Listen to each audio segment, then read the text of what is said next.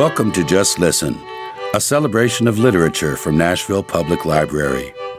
For more stories and poetry, visit our website at library dot nashville dot org. Please feel free to leave a comment or to make requests or recommendations. And now, for today's selection. Named after General George Washington, Washington Irving was the first American writer to achieve best-selling international renown. Criticized by many Americans during his own lifetime for relocating to Europe, where he wrote travelogues, he claimed that any good he might do the new republic would come from his pen, not a sword. His colorful descriptive passages of animals, of nature, of people attest to the keen eye and well-turned phrase that made his travelogues famous throughout Europe and the new United States. He completed a five-volume biography of George Washington just eight months before his own death at the age of seventy-six. Today's story, The Legend of Sleepy Hollow, and its protagonist, the homely Ichabod Crane, are considered stock American literary elements. So is the life of Washington Irving, a life full of grand accomplishments, colorful anecdotes, and rich American history. Part one of The Legend of Sleepy Hollow. We begin. In the bosom of one of those spacious coves which indent the eastern shore of the Hudson, at that broad expansion of the river denominated by the ancient Dutch navigators the Tappan Zee, and where they always prudently shortened sail and employed the protection of Saint Nicholas when they crossed, there lies a small market town or rural port, which by some is called Greensburg, but which is more generally and properly known by the name of Tarrytown. This name was given, we are told, in former days by the good housewives of the adjacent country, from the inveterate propensity of their husbands to linger about the village tavern on market days. Be that as it may, I do not vouch for the fact, but merely advert to it for the sake of being precise and authentic. Not far from this village, perhaps about two miles, there is a little valley or rather lap of land among high hills, which is one of the quietest places in the whole world. A small brook glides through it with just murmur enough to lull one to repose, and the occasional whistle of a quail or tapping of a woodpecker is almost the only sound that ever breaks in upon the uniform tranquility. I recollect that, when a stripling, my first exploit in squirrel shooting was in a grove of tall walnut trees that shades one side of the valley. I had wandered into it at noontime, when all nature is especially quiet, and was startled by the roar of my own gun as it broke the Sabbath stillness around and was prolonged and reverberated by the angry echoes. If ever I should wish for a retreat whither I might steal from the world and its distractions and dream quietly away the remnant of a troubled life, I know of none more promising than this little valley. From the listless repose of the place and the peculiar character of its inhabitants, who are descendants from the original Dutch settlers, this sequestered glen has long been known by the name of Sleepy Hollow, and its rustic lads are called the Sleepy Hollow Boys throughout all the neighboring country. A drowsy, dreamy influence seems to hang over the land and to pervade the very atmosphere. Some say that the place was bewitched by a high German doctor during the early days of the settlement. Others, that an old Indian chief, the prophet or wizard of his tribe, held his powwows there before the country was discovered by Master Hendrick Hudson. Certain it is, the place still continues under the sway of some witching power that holds a spell over the minds of the good people, causing them to walk in a continual reverie. They are given to all kinds of marvelous beliefs, are subject to trances and visions, and frequently see strange sights and hear music and voices in the air. The whole neighborhood abounds with local tales, haunted spots and twilight superstitions. Stars shoot and meteors glare oftener across the valley than in any other part of the country, and the nightmare, with her whole ninefold, seems to make it the favorite scene of her gambols. The dominant spirit, however, that haunts this enchanted region, and seems to be commander-in-chief of all the powers of the air, is the apparition of a figure on horseback, without a head. It is said by some to be the ghost of a Hessian trooper whose head had been carried away by a cannonball in some nameless battle during the Revolutionary War, and who is ever and anon seen by the country folk hurrying along in the gloom of night as if on the wings of the wind. His haunts are not confined to the valley, but extend at times to the adjacent roads, and especially to the vicinity of a church at no great distance. Indeed, certain of the most authentic historians of those parts, who have been careful in collecting and collating the floating facts concerning this spectre, allege that the body of the trooper having been buried in the churchyard, the ghost rides forth to the scene of battle in nightly quest of his head, and that the rushing speed with which he sometimes passes along the hollow, like a midnight blast, is owing to his being belated and in a hurry to get back to the churchyard before daybreak. Such is the general purport of this legendary superstition, which has furnished materials for many a wild story in that region of shadows, and the spectre is known at all country firesides by the name of the Headless Horseman of Sleepy Hollow. It is remarkable that the visionary propensity I have mentioned is not confined to the native inhabitants of the valley, but is unconsciously imbibed by everyone who resides there for a time. However wide awake they may have been before they entered that sleepy region, they are sure, in a little time, to inhale the witching influence of the air and begin to grow imaginative, to dream dreams, and see apparitions. I mention this peaceful spot with all possible laud, for it is in such little retired Dutch valleys, found here and there embosomed in the great state of New York, that population, manners, and customs remain fixed, while the least torrent of migration and improvement, which is making such incessant changes in other parts of this restless country, sweeps by them unobserved. They are like those little nooks of still water, which border a rapid stream, where we may see the straw and bubble riding quietly at anchor, or slowly revolving in their mimic harbor, undisturbed by the rush of the passing current. Though many years have elapsed since I trod the drowsy shades of Sleepy Hollow, yet I question whether I should not still find the same trees and the same families vegetating in its sheltered bosom. In this byplace of nature there abode, in a remote period of American history, that is to say, some thirty years since, a worthy wight of the name of Ichabod Crane, who sojourned, or as he expressed it, tarried, in Sleepy Hollow, for the purpose of instructing the children of the vicinity.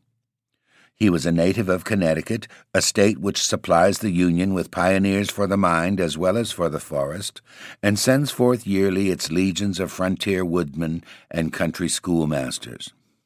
The cognomen of Crane was not inapplicable to his person. He was tall but exceedingly lank, and with narrow shoulders, long arms and legs, hands that dangled a mile out of his sleeves, feet that might have served for shovels, and his whole frame most loosely hung together. His head was small and flat at top, with huge ears, large green glassy eyes, and a long snipe nose, so that it looked like a weathercock perched upon his spindle neck to tell which way the wind blew. To see him striding along the profile of a hill on a windy day, with his clothes bagging and fluttering about him, one might have mistaken him for the genius of famine descending upon the earth, or some scarecrow eloped from a cornfield. His schoolhouse was a low building of one large room, rudely constructed of logs, the windows partly glazed and partly patched with leaves of old copybooks. It was most ingeniously secured at vacant hours by a withe twisted in the handle of the door, and stakes set against the window shutters, so that though a thief might get in with perfect ease, he would find some embarrassment in getting out, an idea most probably borrowed by the architect Jost van Houten from the mystery of an eel pot. The schoolhouse stood in a rather lonely but pleasant situation, just at the foot of a woody hill, with a brook running close by, and a formidable birch tree growing at one end of it.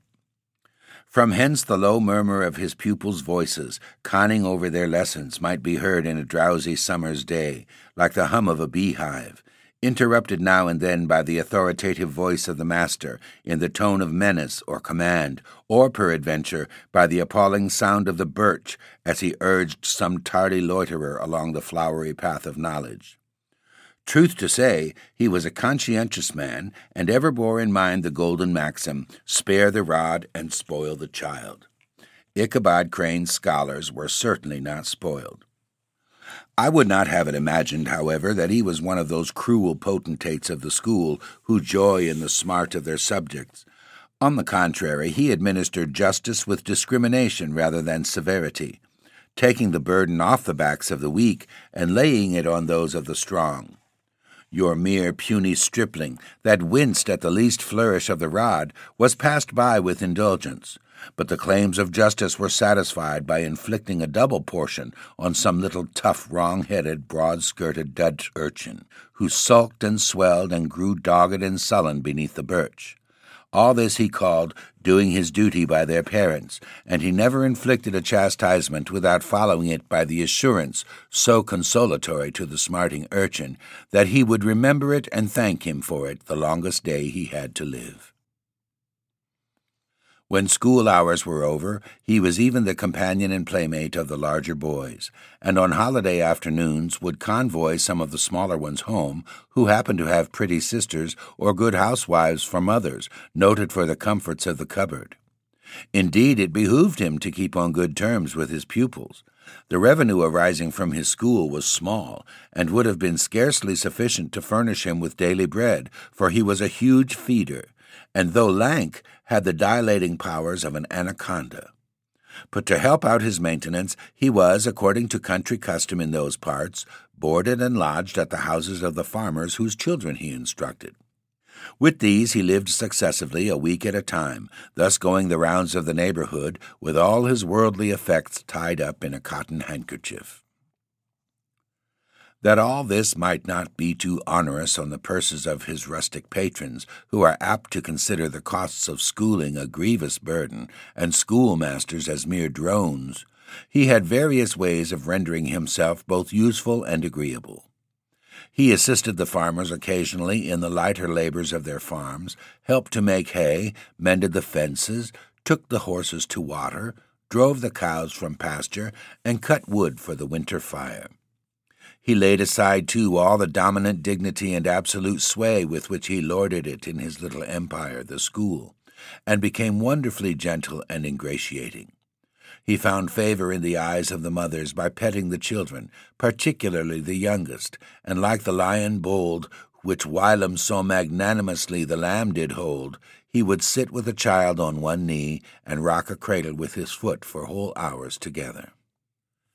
In addition to his other vocations, he was the singing master of the neighborhood, and picked up many bright shillings by instructing the young folks in psalmody.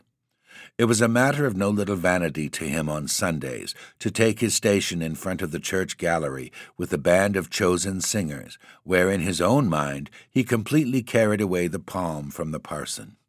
Certain it is, his voice resounded far above all the rest of the congregation, and there are peculiar quavers still to be heard in that church, in which may even be heard half a mile off, quite to the opposite side of the mill pond, on a still Sunday morning, which are said to be legitimately descended from the nose of Ichabod Crane. Thus, by divers little makeshifts, in that ingenious way which is commonly denominated by hook and by crook, the worthy pedagogue got on tolerably well enough, and was thought by all who considered nothing of the labor of headwork to have a wonderfully easy life of it. The schoolmaster is generally a man of some importance in the female circle of a rural neighborhood, being considered a kind of idle, gentlemanlike personage, of vastly superior taste and accomplishments to the rough country swains, and indeed inferior in learning only to the parson. His appearance, therefore, is apt to occasion some little stir at the tea-table of a farmhouse, and the addition of a supernumerary dish of cakes or sweetmeats, or, peradventure, the parade of a silver teapot. Our man of letters, therefore, was especially happy in the smiles of all the country damsels. How he would figure among them in the churchyard between services on Sundays, gathering grapes for them from the wild vines that overran the surrounding trees, reciting for their amusement all the epitaphs on the tombstones, or sauntering, with a whole bevy of them, along the banks of the adjacent mill pond, while the more bashful country bumpkins hung sheepishly back envying his superior elegance and address. From his half-itinerant life also, he was a kind of traveling gazette, carrying the whole budget of local gossip from house to house, so that his appearance was always greeted with satisfaction. He was, moreover, esteemed by the women as a man of great erudition, for he had read several books quite through, and was a perfect master of Cotton Mather's History of New England Witchcraft, in which, by the way, he most firmly and potently believed. He was, in fact, an odd mixture of small shrewdness and simple credulity. His appetite for the marvelous and his powers of digesting it were equally extraordinary, and both had been increased by his residence in this spellbound region. No tale was too gross or monstrous for his capacious swallow. It was often his delight, after his school was dismissed in the afternoon, to stretch himself on the rich bed of clover bordering the little brook that whimpered by his schoolhouse, and there con over old Mather's direful tales, until the gathering dusk of evening made the printed page a mere mist before his eyes.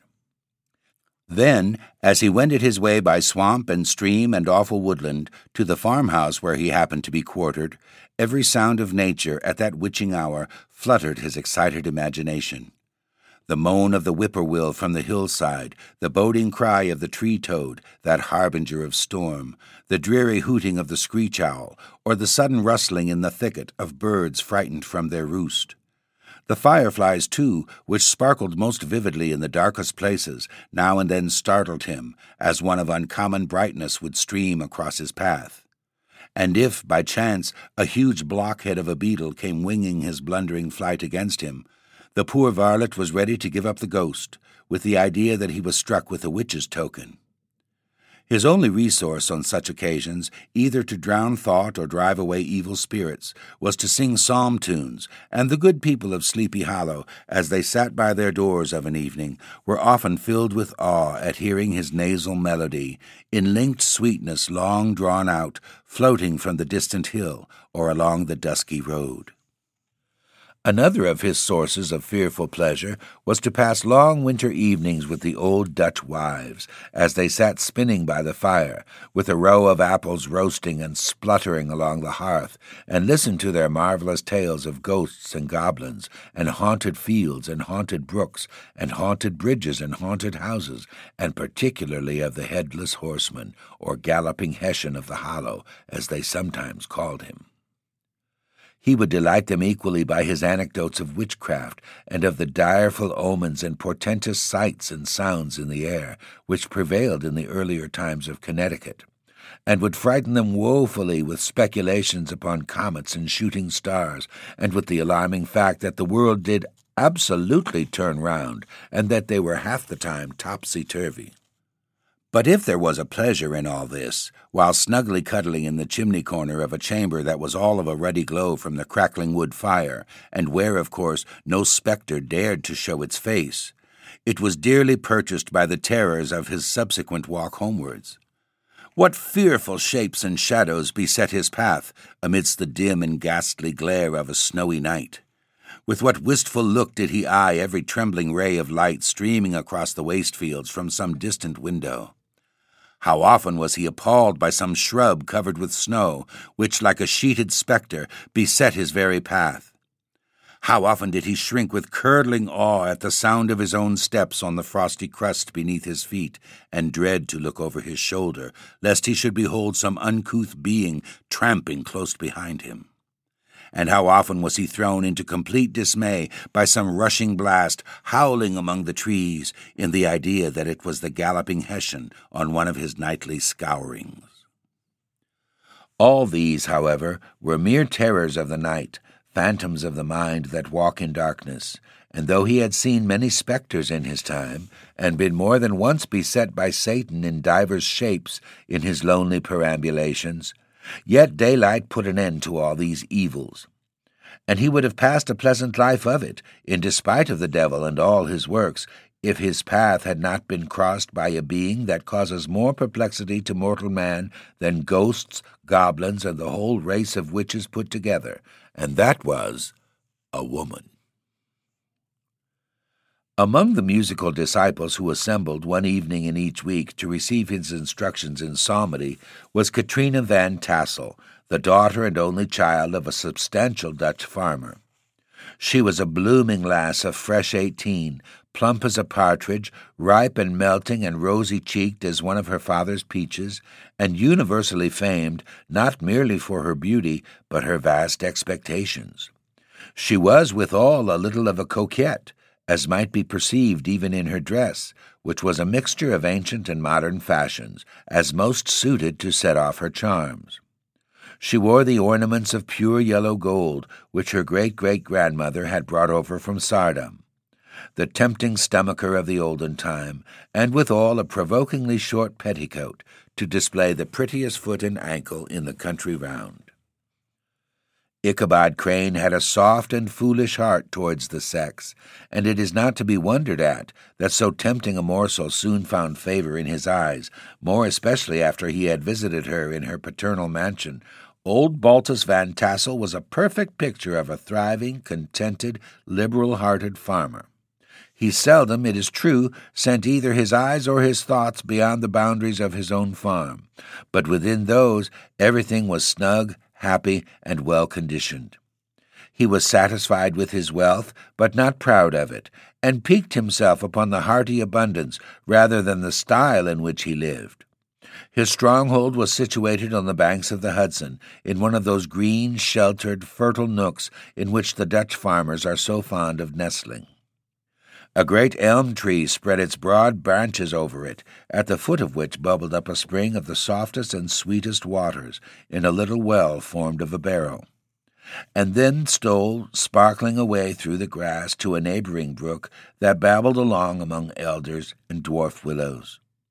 Hard by the farmhouse was a vast barn that might have served for a church, every window and crevice of which seemed bursting forth with the treasures of the farm.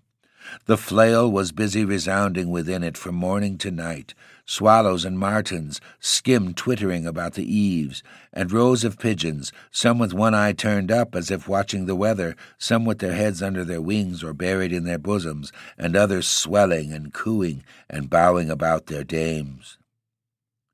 Sleek, unwieldy porkers were grunting in the repose and abundance of their pens, from whence sallied forth, now and then, troops of sucking pigs, as if to sniff the air.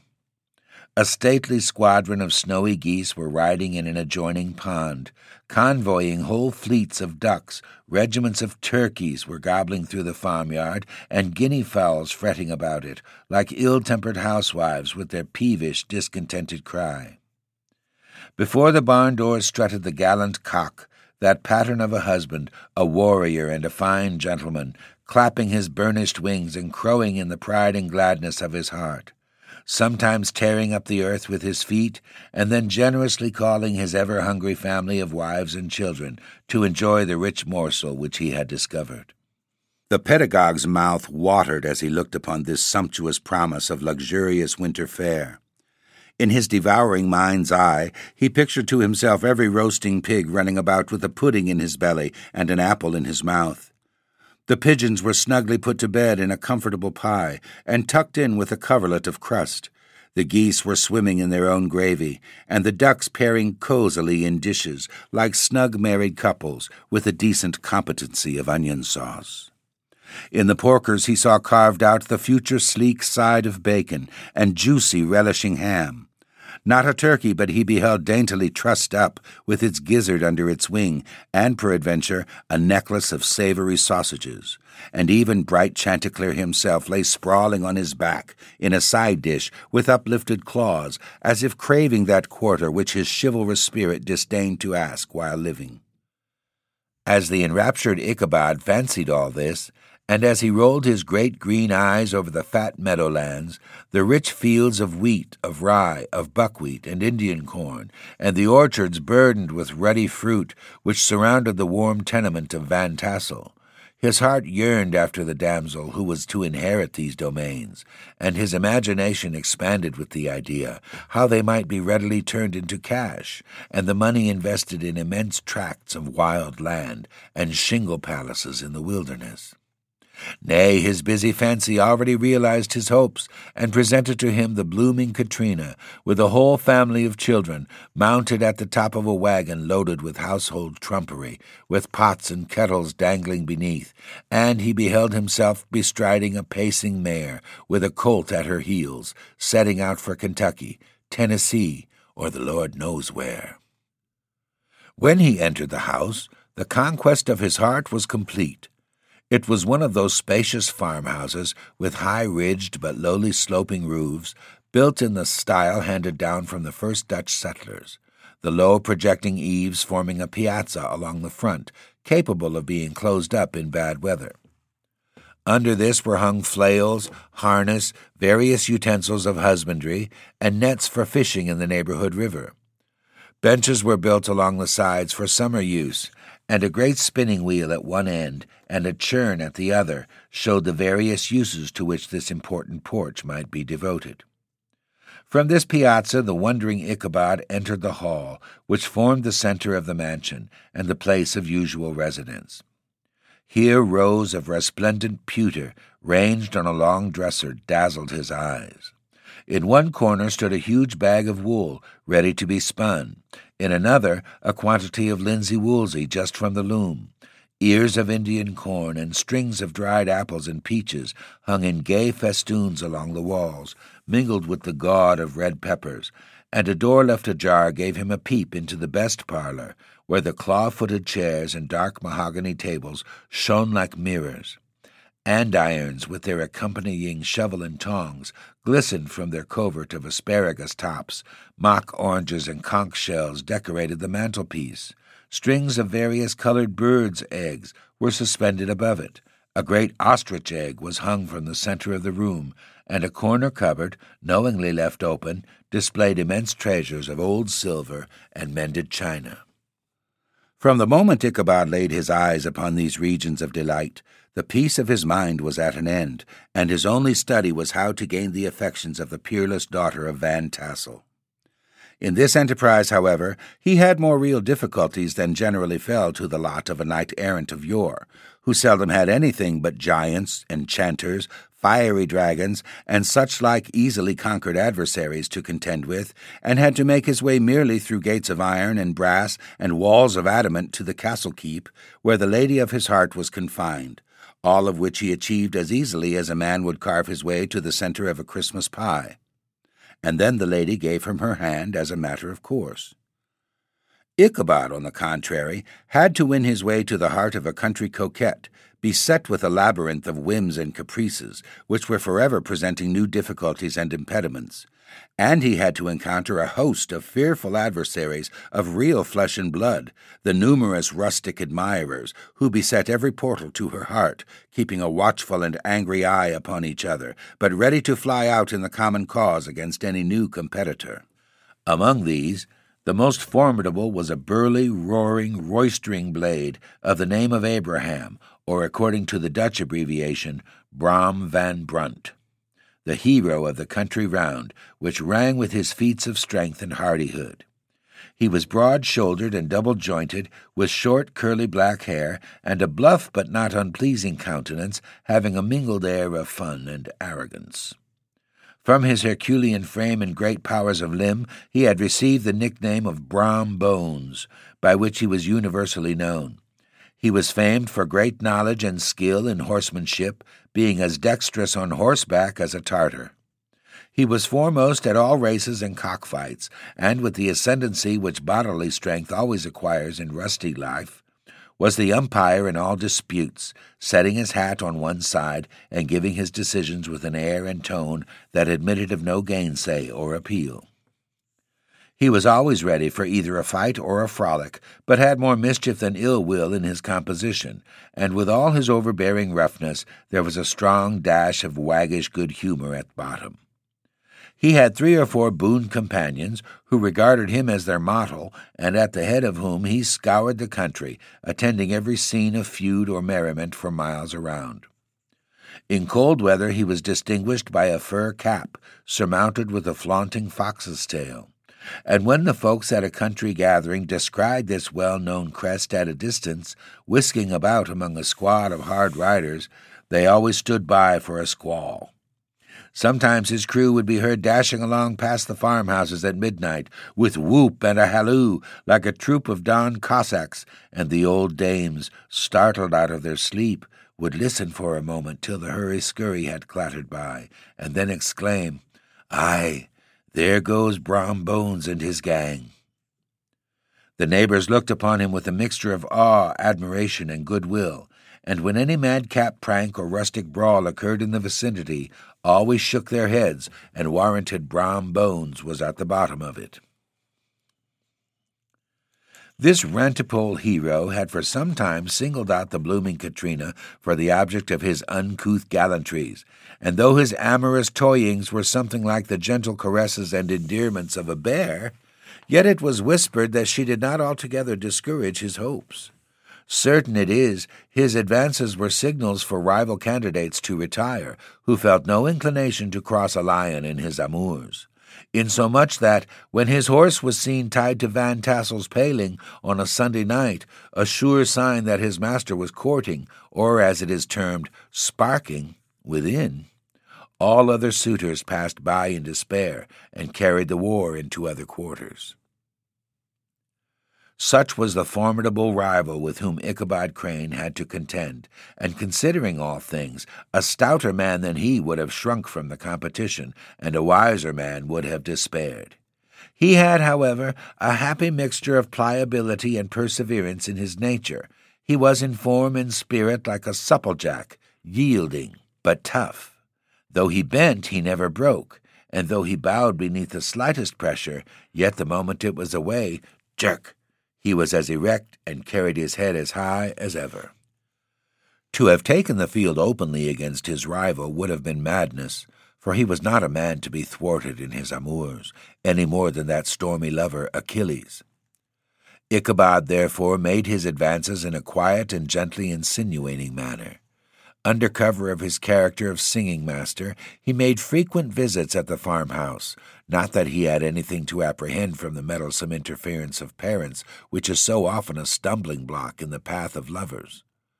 Baltus Van Tassel was an easy, indulgent soul. He loved his daughter better even than his pipe, and, like a reasonable man and an excellent father, let her have her way in everything. His notable little wife, too, had enough to do to attend to her housekeeping and manage her poultry, for as she sagely observed, ducks and geese are foolish things and must be looked after, but girls can take care of themselves. Thus, while the busy dame bustled about the house or plied her spinning wheel at one end of the piazza, honest Balt would sit smoking his evening pipe at the other, watching the achievements of a little wooden warrior who, armed with a sword in each hand, was most valiantly fighting the wind on the pinnacle of the barn. In the meantime, Ichabod would carry on his suit with the daughter by the side of the spring under the great elm, or sauntering along in the twilight, that hour so favorable to the lover's eloquence. I profess not to know how women's hearts are wooed and won. To me they have always been matters of riddle and admiration. Some seem to have but one vulnerable point, or door of access, while others have a thousand avenues and may be captured in a thousand different ways. It is a great triumph of skill to gain the former, but a still greater proof of generalship to maintain possession of the latter, for man must battle for his fortress at every door and window. He who wins a thousand common hearts is therefore entitled to some renown.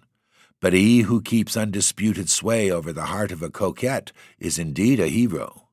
Certain it is this was not the case with the redoubtable Brom Bones, and from the moment Ichabod Crane made his advances, the interests of the former evidently declined.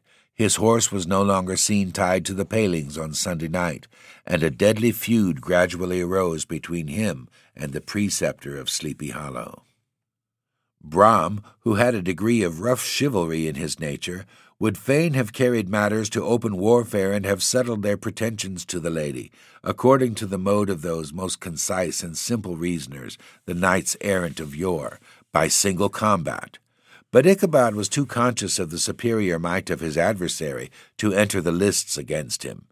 He had overheard a boast of Bones that he would double the schoolmaster up and lay him on a shelf of his own schoolhouse, and he was too wary to give him an opportunity.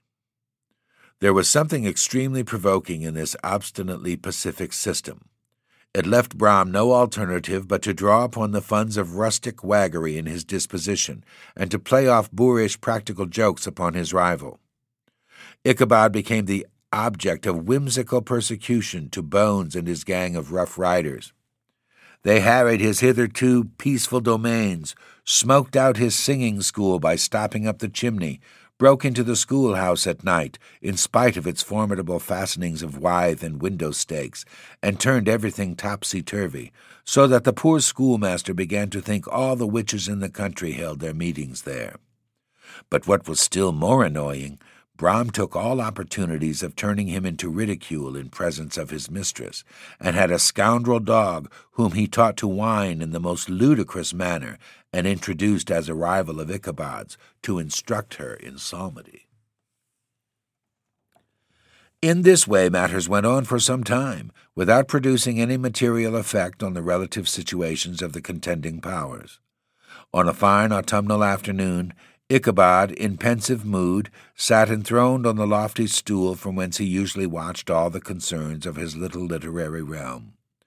In his hand he swayed a ferrule, that scepter of despotic power, the birch of justice reposed on three nails beside the throne, a constant terror to evildoers, while on the desk before him might be seen sundry contraband articles and prohibited weapons detected upon the persons of idle urchins, such as half-munched apples, pop-guns, whirligigs, fly-cages, and whole legions of rampant little paper gamecocks.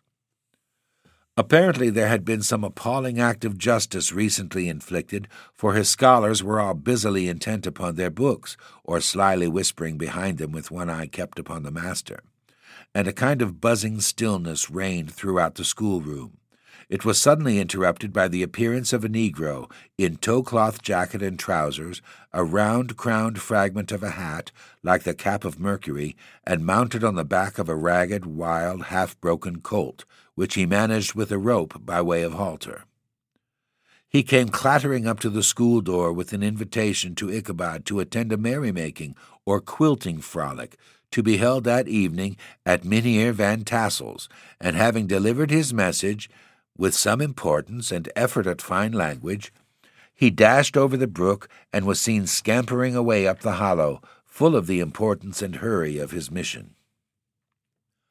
All was now bustle and hubbub in the late quiet schoolroom. The scholars were hurried through their lessons without stopping at trifles. Those who were nimble skipped over half with impunity, and those who were tardy had a smart application now and then in the rear to quicken their speed or help them over a tall word.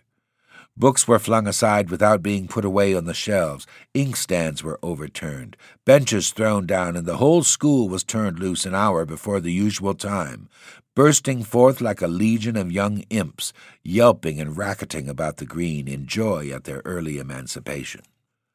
The gallant Ichabod now spent at least an extra half hour at his toilet, brushing and furbishing up his best, and indeed only suit of rusty black, and arranging his locks by a bit of broken looking-glass that hung up in the schoolhouse.